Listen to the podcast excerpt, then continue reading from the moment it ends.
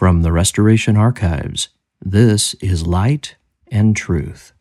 This presentation is the first in a series of lectures by Denver Snuffer delivered to general Christian audiences around the world. It was originally recorded in Cerritos, California on September 21st, 2017, in front of a live audience. I want to um, thank all of those who have volunteered and assisted in getting this event set up. The, um, the venue rented and the, um, the venue paid for, and this evening organized.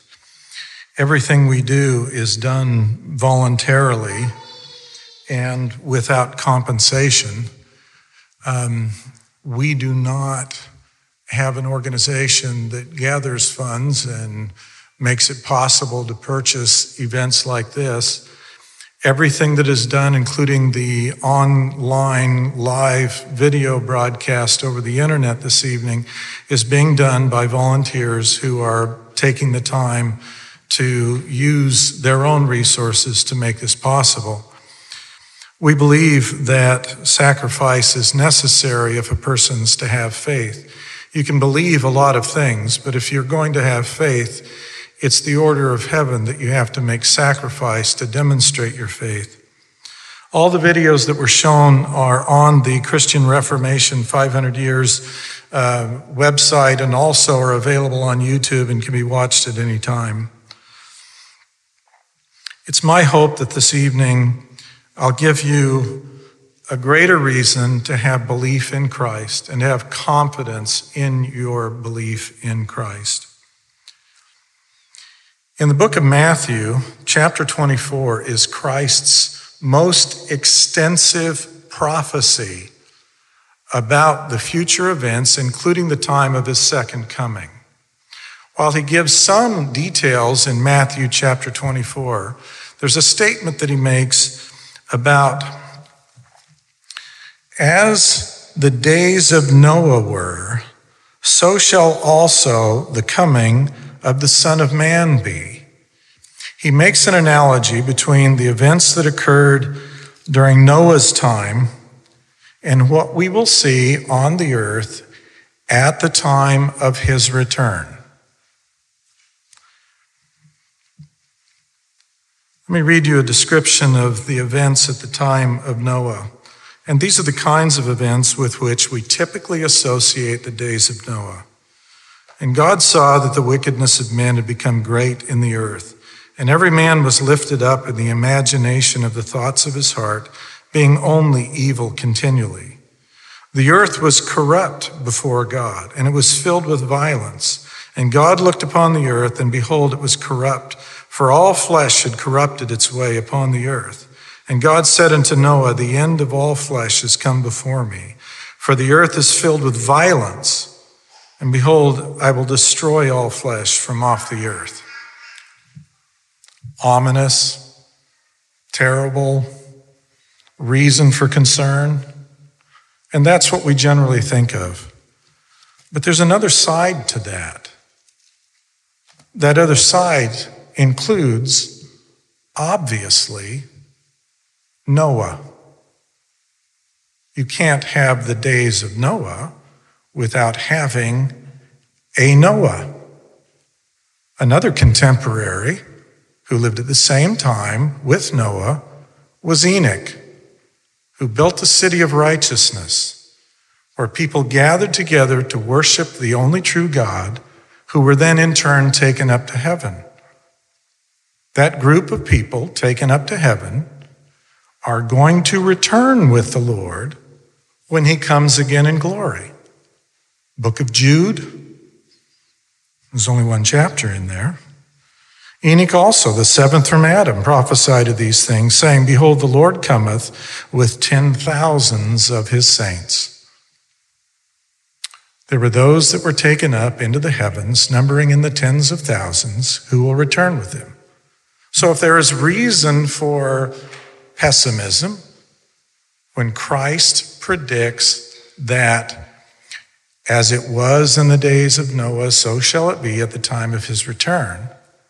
There's also extraordinary reason for optimism because we're going to see things like Noah and his family that included Shem, who would be renamed Melchizedek, about whom the Apostle Paul had a great deal to say in the book of Hebrews, comparing that man, a son of Noah, to the Lord himself.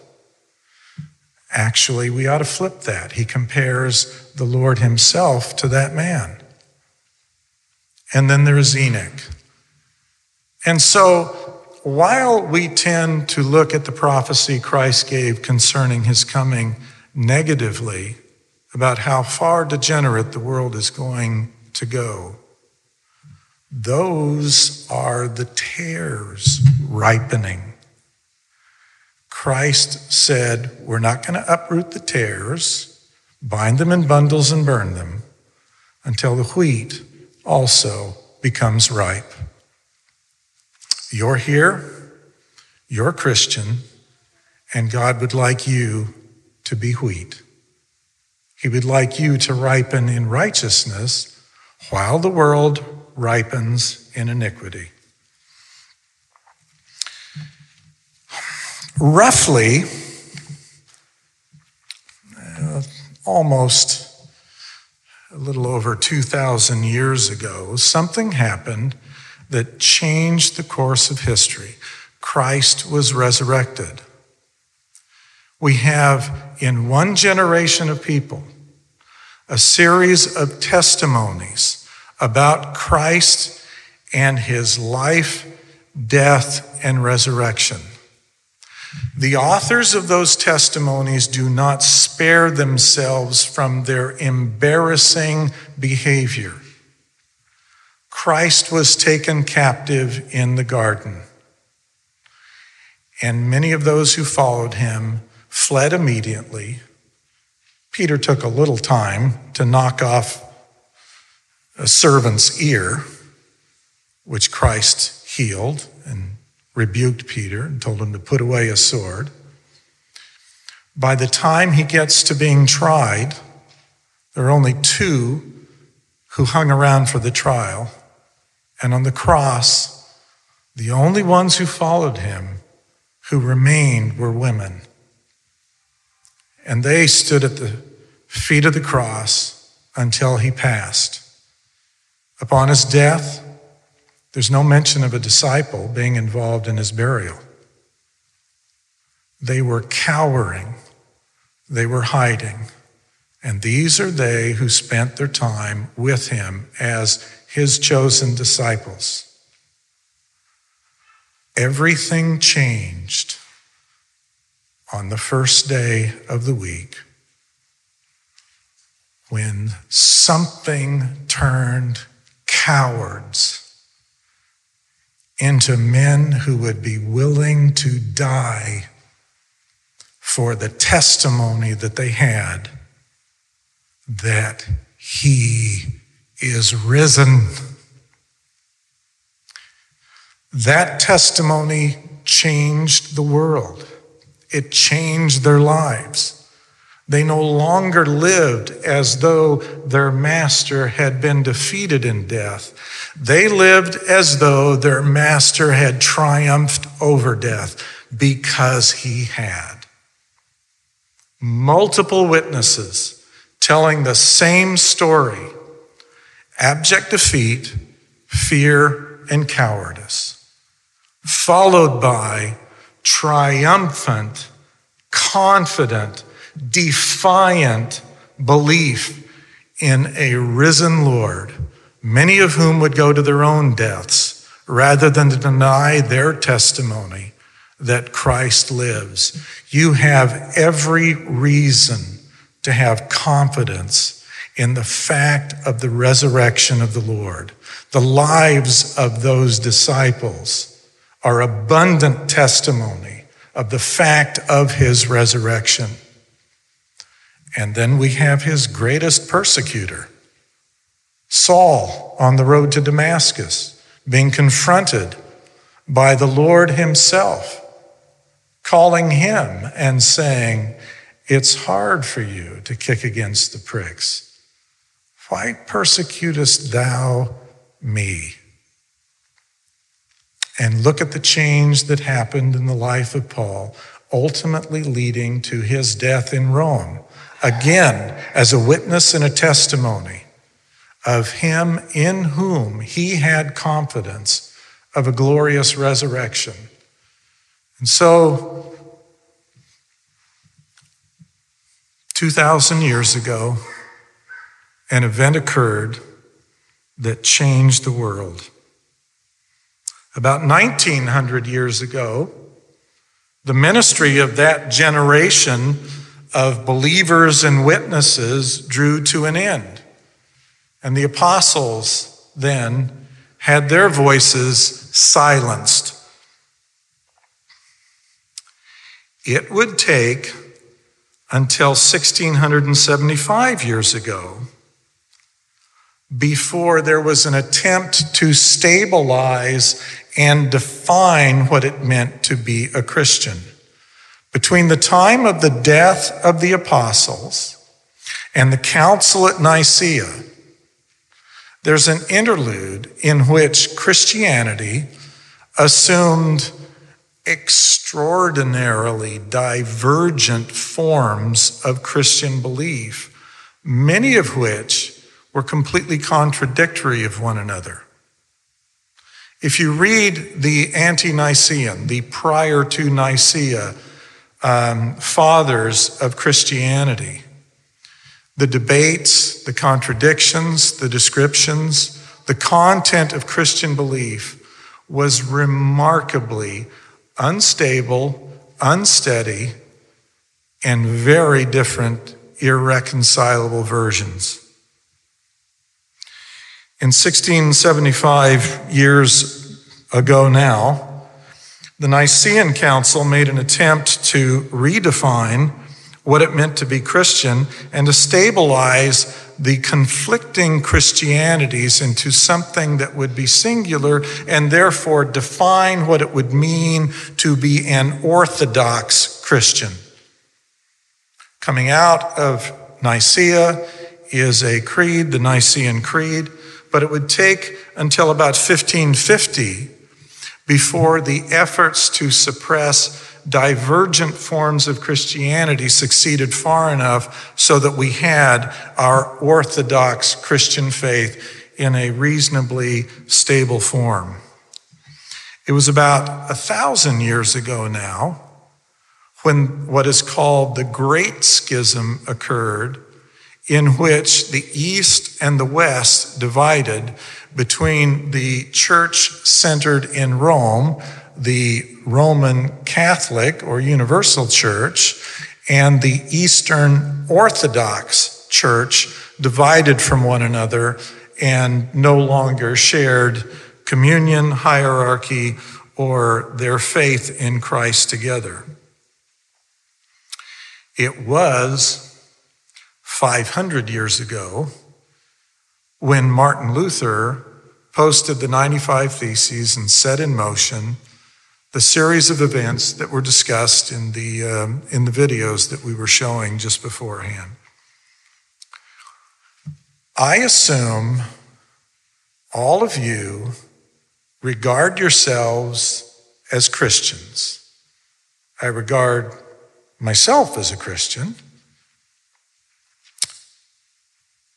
Today, there are approximately 40,000 different Christian denominations. If you go back only 500 years, most of what you regard as Christianity and in all probability, the form of Christianity in which you believe would not have existed. If you go back earlier still, whatever it is that you hold as your Christian belief, even the current form of Catholicism that's practiced would be regarded as heretical by the Roman Catholic hierarchy itself. Only 500 years ago, the only authorized forms of the Bible were printed in Latin, and they were the exclusive property of a Catholic clergy that taught in Latin, a group of people who were told what to do and how to regard Christianity. Unfortunately, for almost every one of us, the form of Christianity that we hold in our hearts and that we look to in faith, believing that it has the power to save us, would be regarded throughout almost all of Christian, history as heresy, as false, as damnable.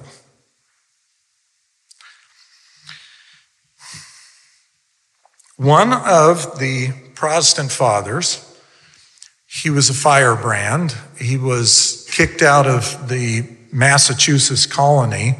He was considered dangerous, as dangerous in the Massachusetts setting as Martin Luther was considered dangerous in um, Roman Catholic Germany, was uh, Roger Williams.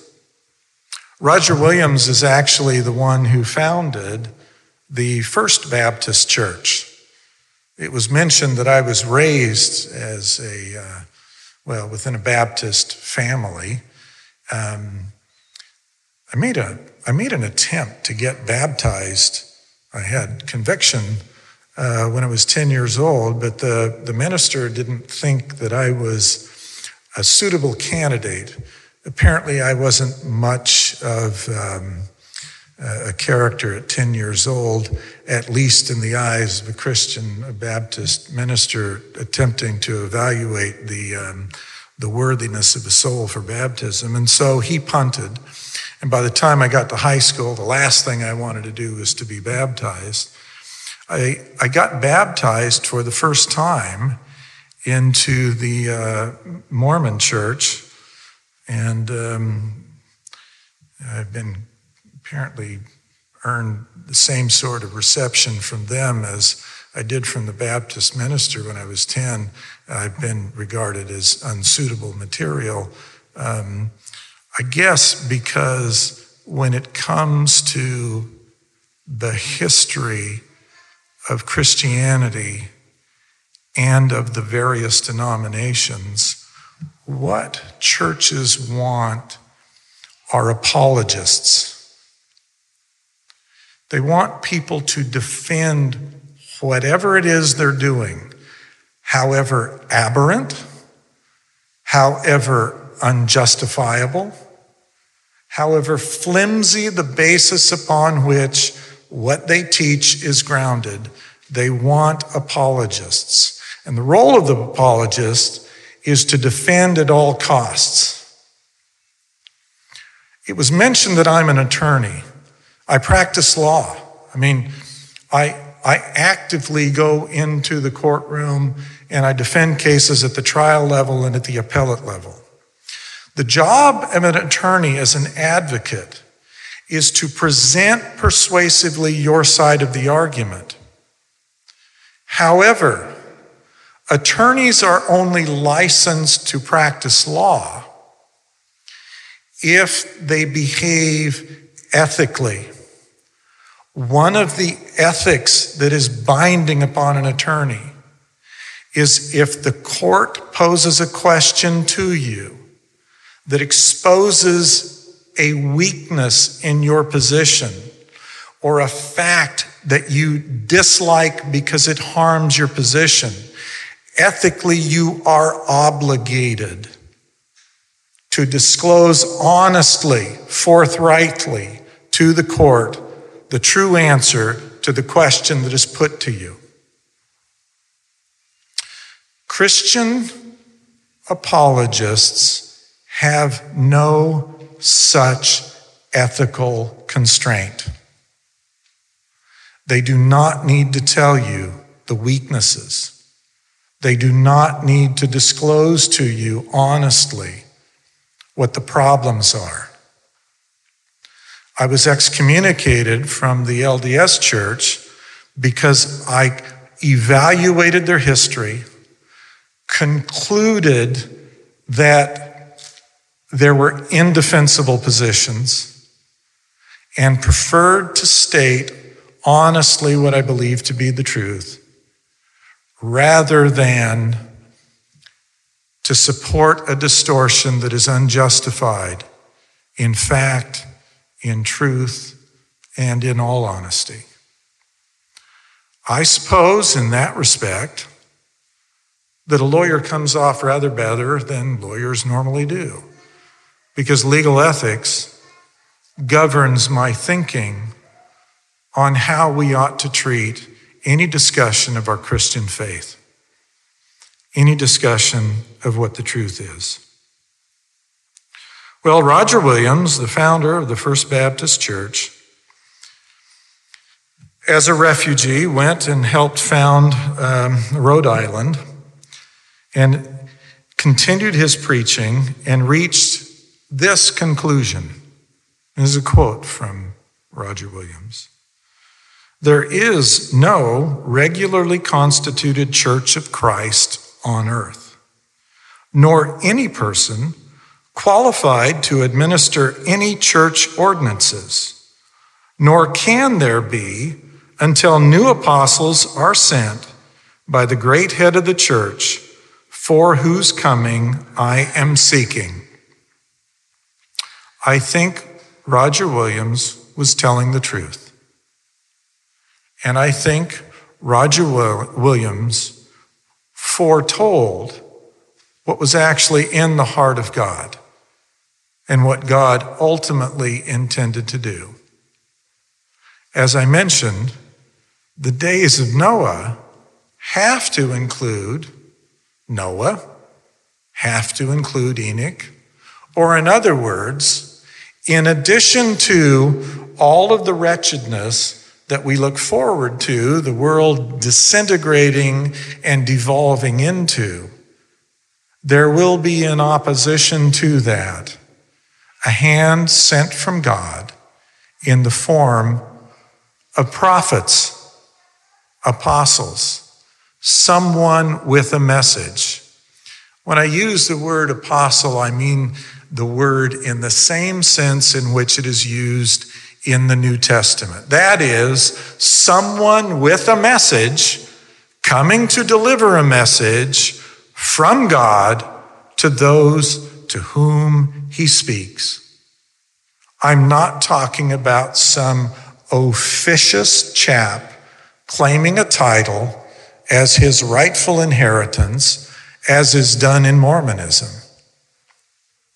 I'm not talking about someone who calls themselves.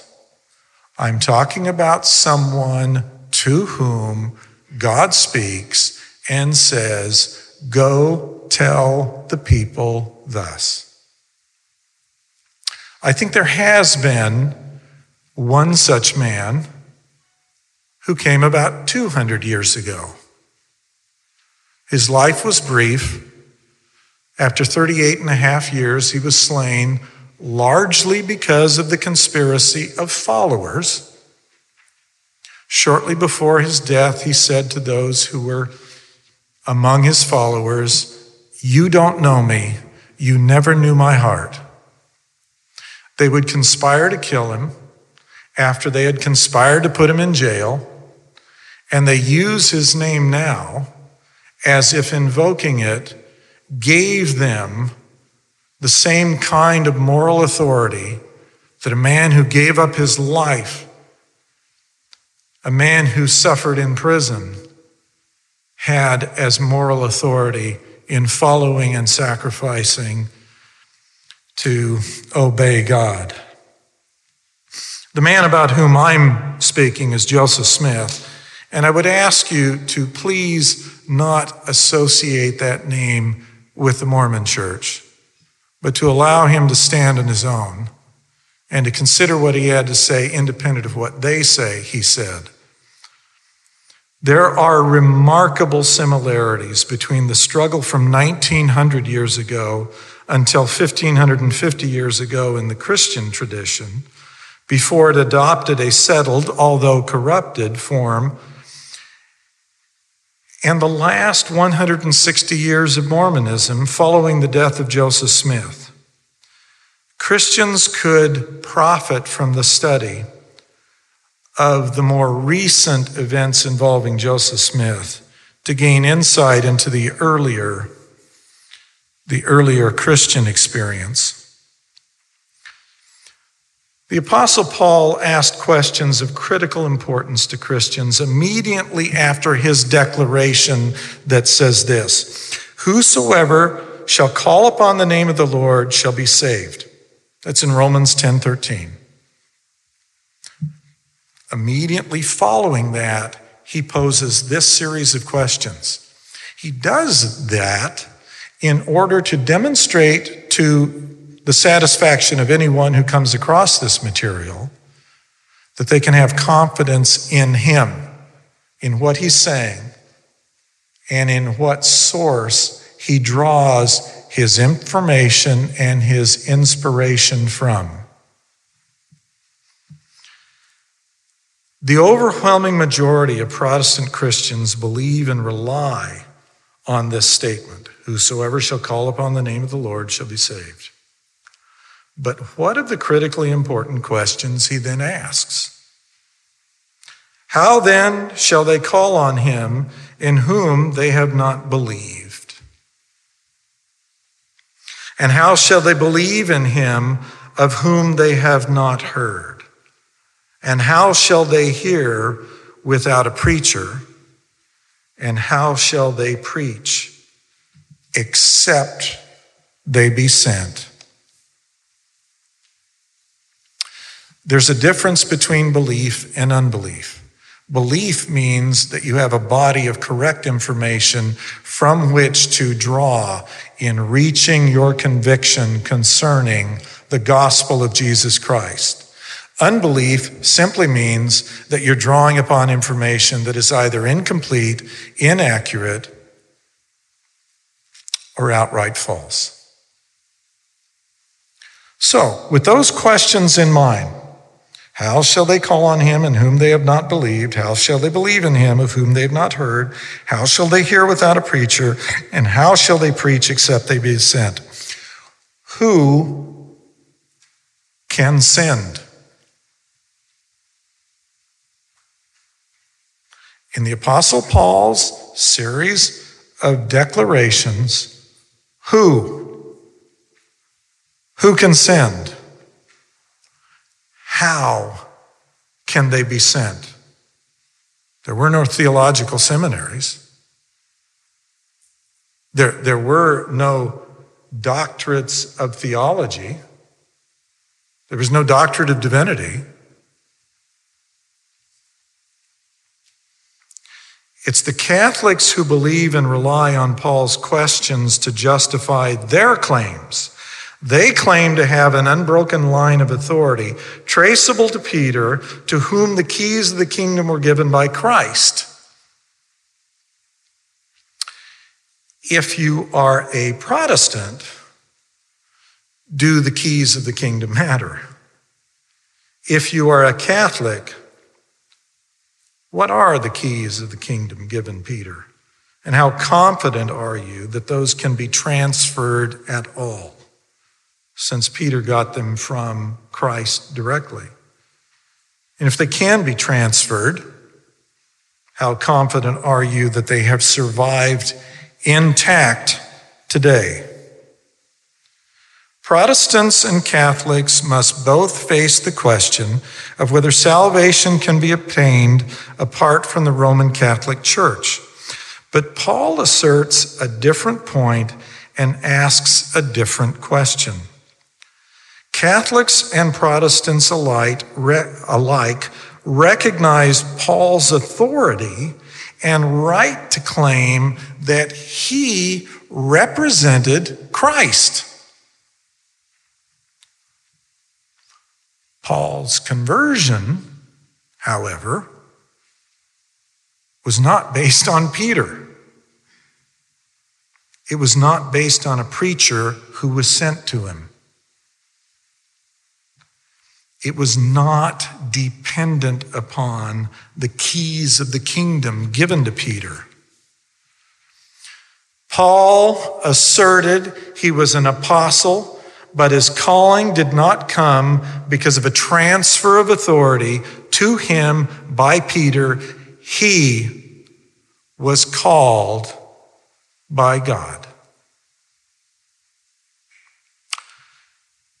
He begins the first few words of his epistle to the Galatians Paul, an apostle, not of men, neither by man, but by Jesus Christ and God the Father, who raised him from the dead. Was Paul therefore sent? By whom was he sent? You think it obvious, no doubt. But the principle is critical to finding true faith in Jesus Christ. He is the same yesterday, today, and forever. If Paul was an apostle because Christ sent him, not men or man, then for a preacher to be sent to preach the truth, the same should be required today as then. If Christ does not require the same, then Christ is changed.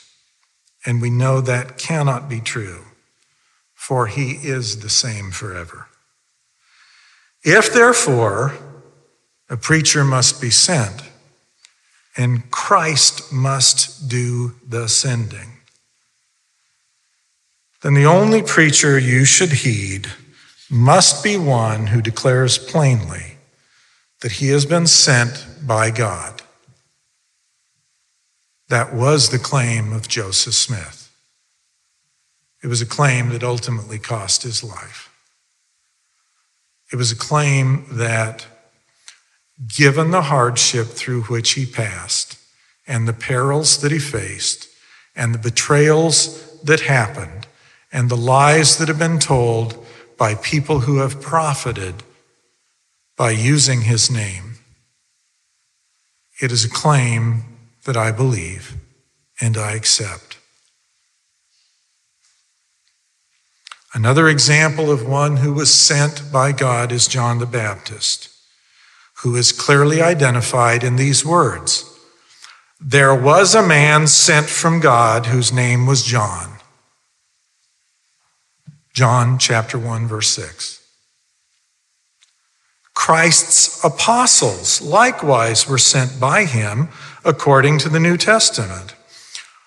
Christ said, I have chosen you and ordained you that ye should go forth, bringing forth fruit and that your fruit should remain.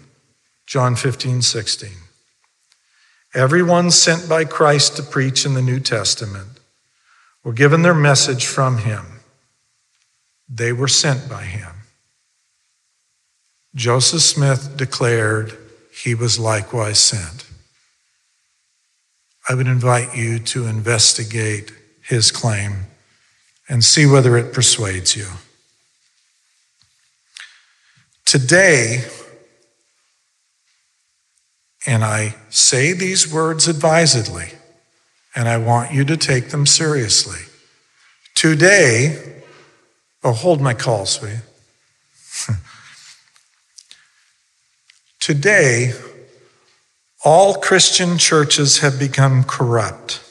They love money more and acquiring financial security and church buildings more than caring for the poor and the needy, the sick and the afflicted.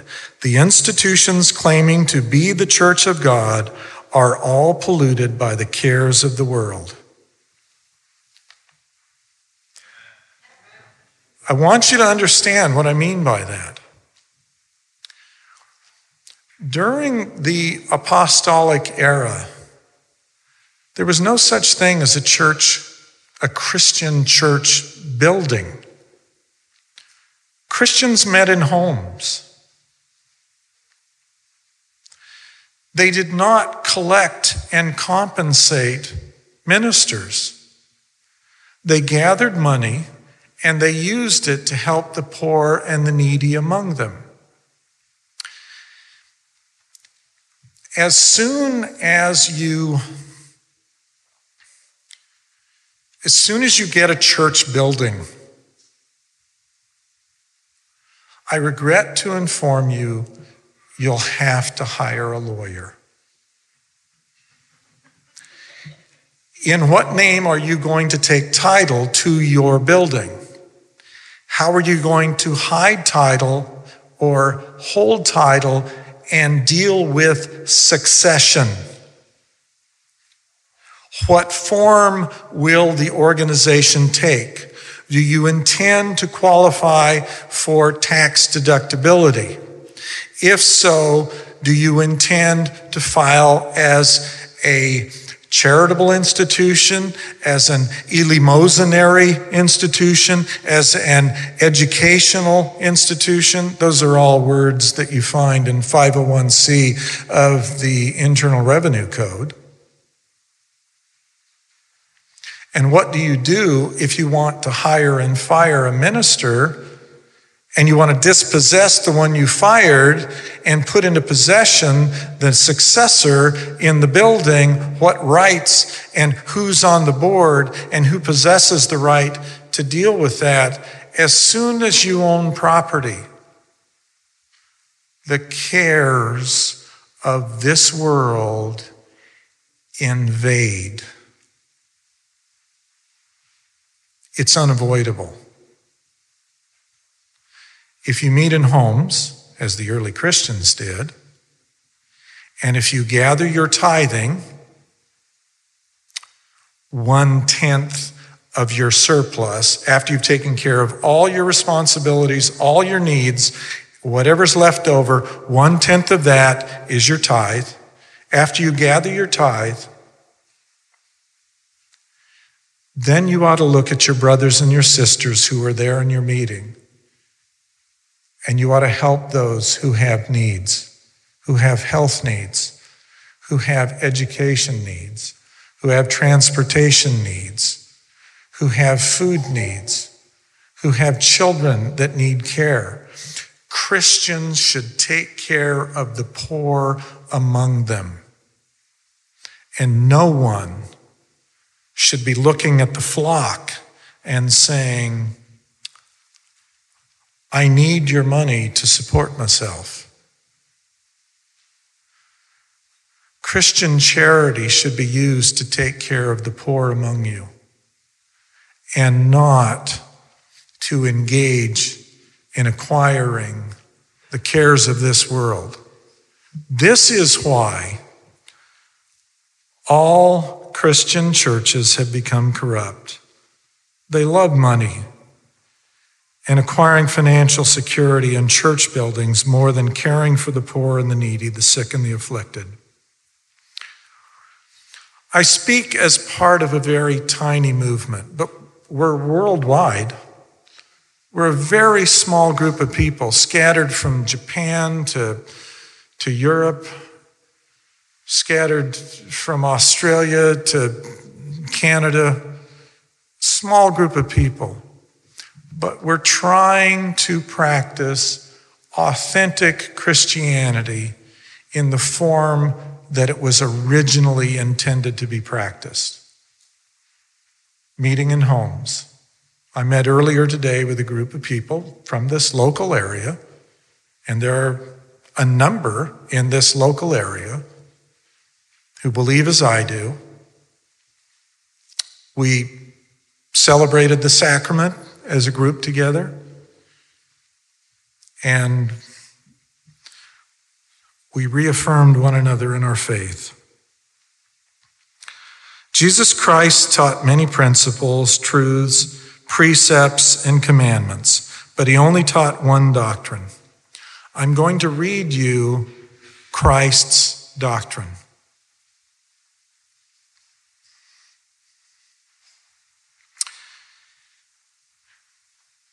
Behold, verily, verily, I say unto you, I will declare unto you my doctrine.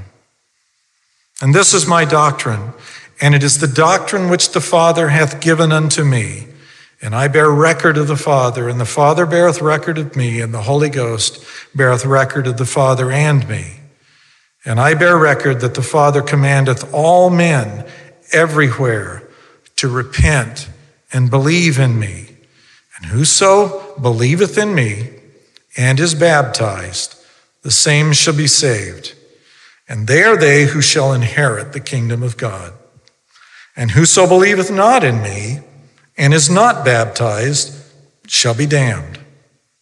Verily, verily, I say unto you that this is my doctrine and I bear record of it from the Father. And whoso believeth in me believeth in the Father also. And unto him will the Father bear record of me, for he will visit him with fire and the Holy Ghost.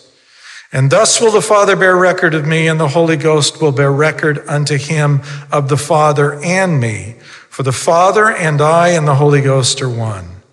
And again I say unto you, you must repent and become as a little child and be baptized in my name, or ye can in no wise receive these things. And again I say unto you, ye must repent and be baptized in my name and become as a little child, or you can in no wise inherit the kingdom of God.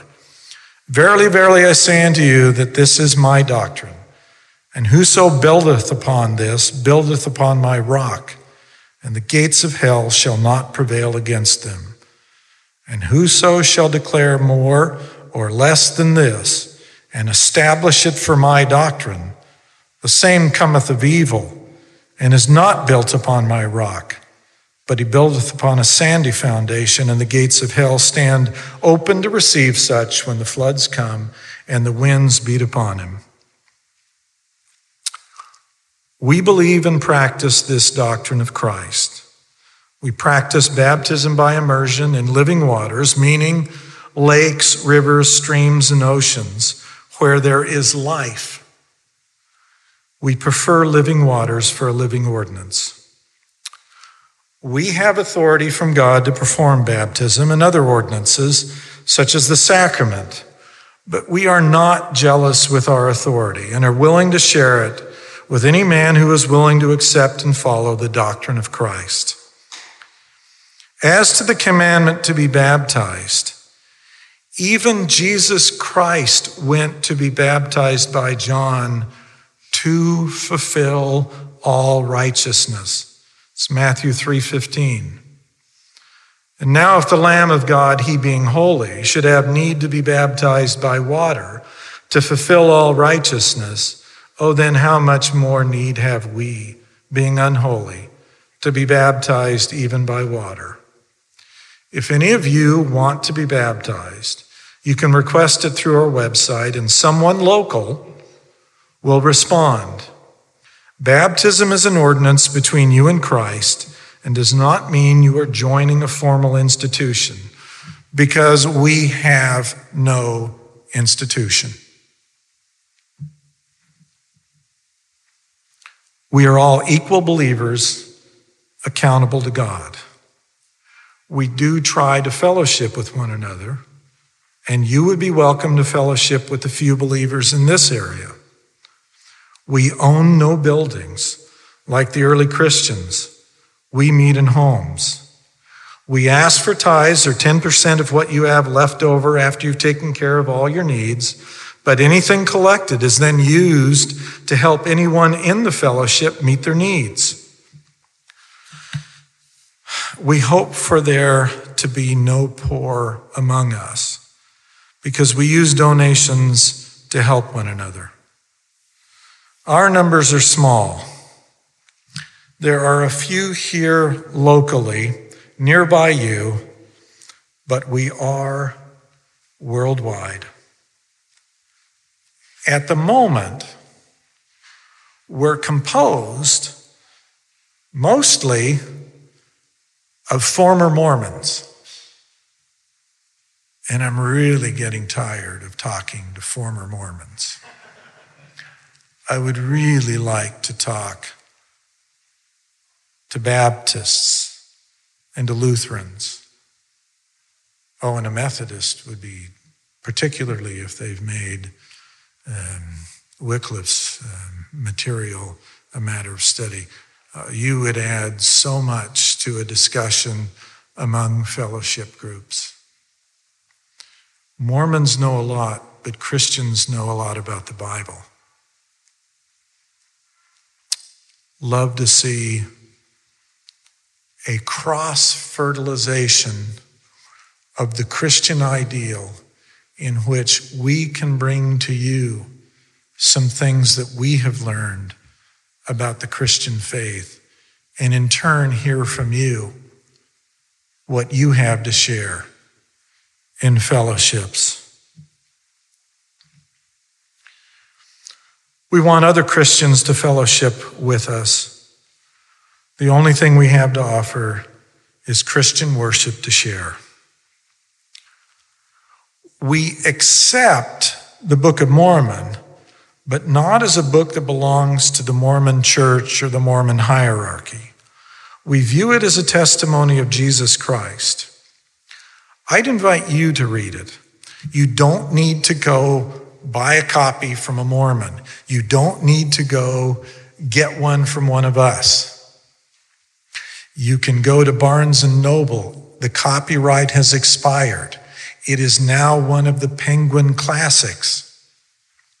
If you feel a little self conscious about buying a Penguin Classic Book of Mormon, then get The Adventures of Huckleberry Finn and War and Peace and the Book of Mormon, and you'll look like some eclectic reader. and you needn't face the shame, the awful shame of buying a Book of Mormon. Well, you can get it on Amazon. You can do that privately. Yeah. See, my wife shops for Christmas. I don't. Uh, if I want something from Amazon, she fetches it. What do I know about shopping online? Okay. I believe if you read the Book of Mormon and you give it a fair shot, not, not with the Mormon missionary, you know, coming back every few days on your door with their name tag and pressuring you, rooting for you to come aboard, come aboard.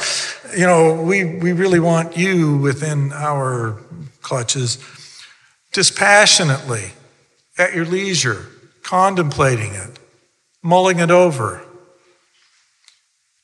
The Book of Mormon confirms that Christ was resurrected. It confirms that he had other sheep that he mentions in the Gospel of John, to whom he said he intended to go minister. It confirms that there were scattered bodies of believers throughout the world.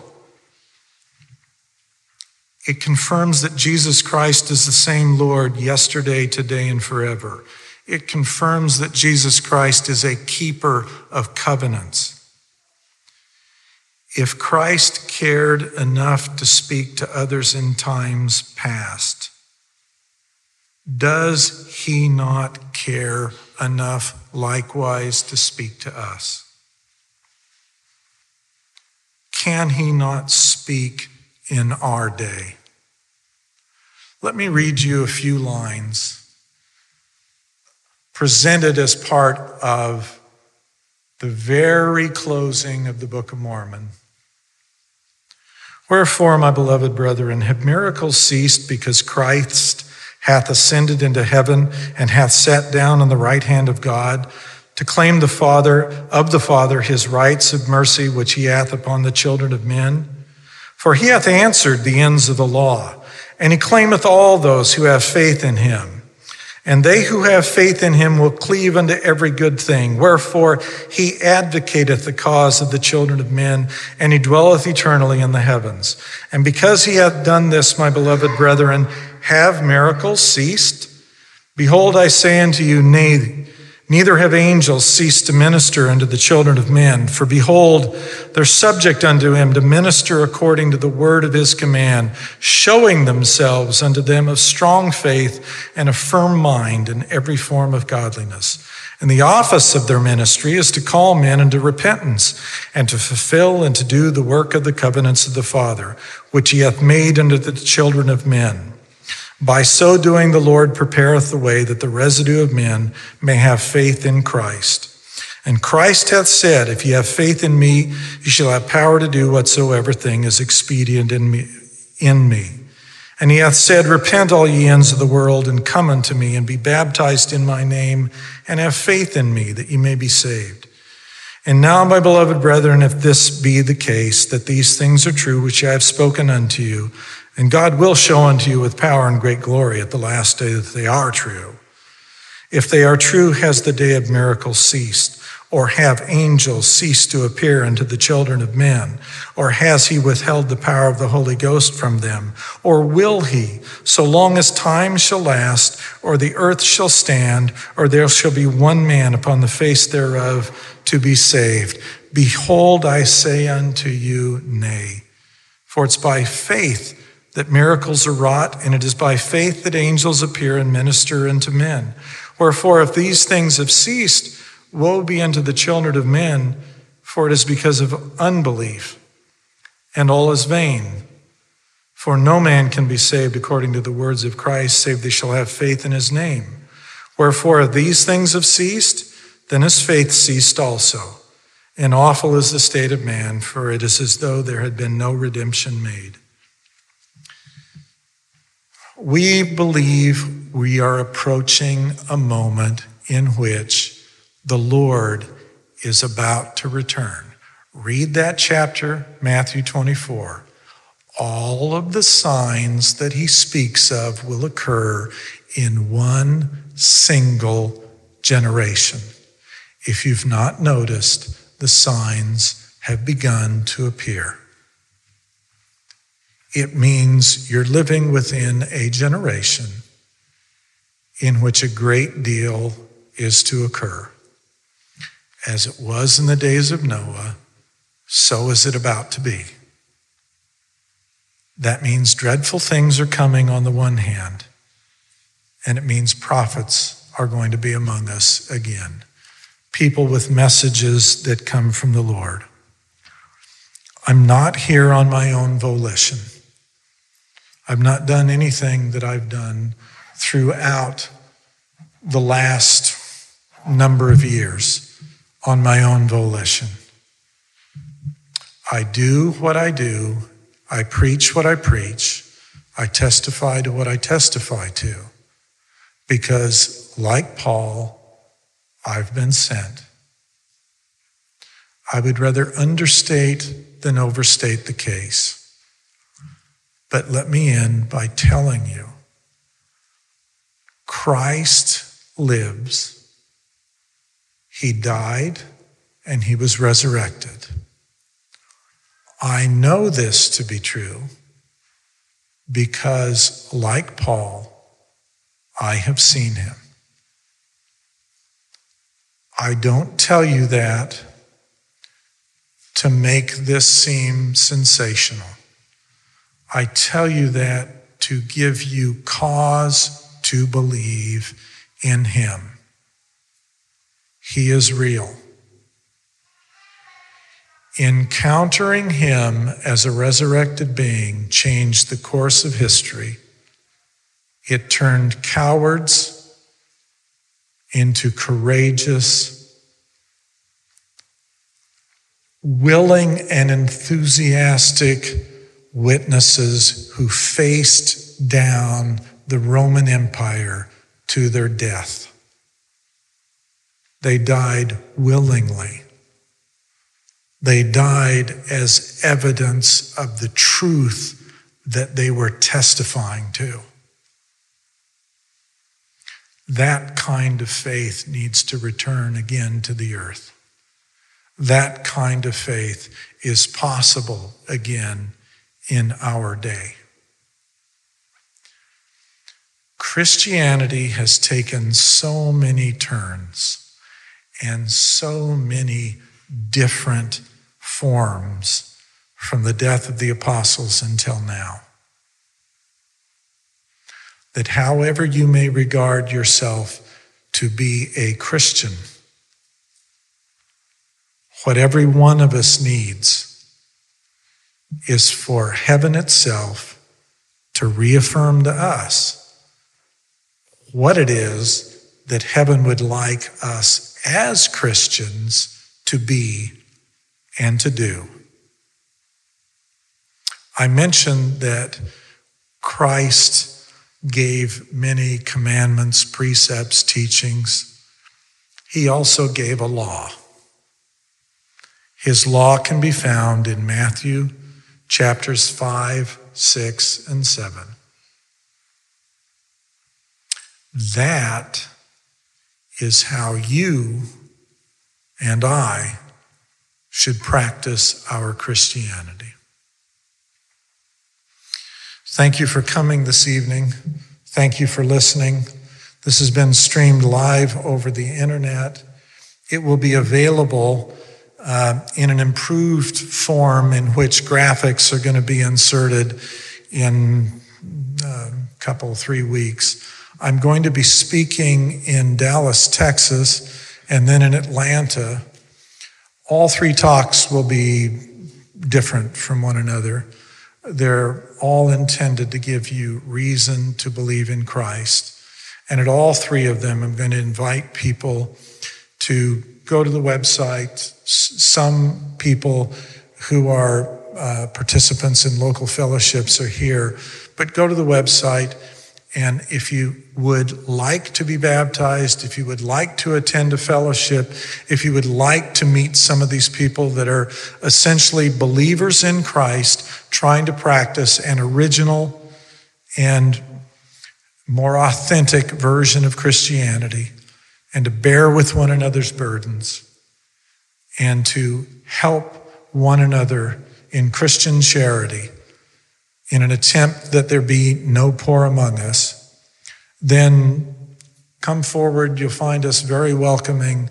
Although there are a number of believers in your area, um, we remain few. But we're undaunted by that, and we intend to address as many as will hear us, including this evening by doing so on the internet so that anyone worldwide who may have an interest can tune in. Thank you all very much for attending this evening. Let me end in the name of Jesus Christ. Amen.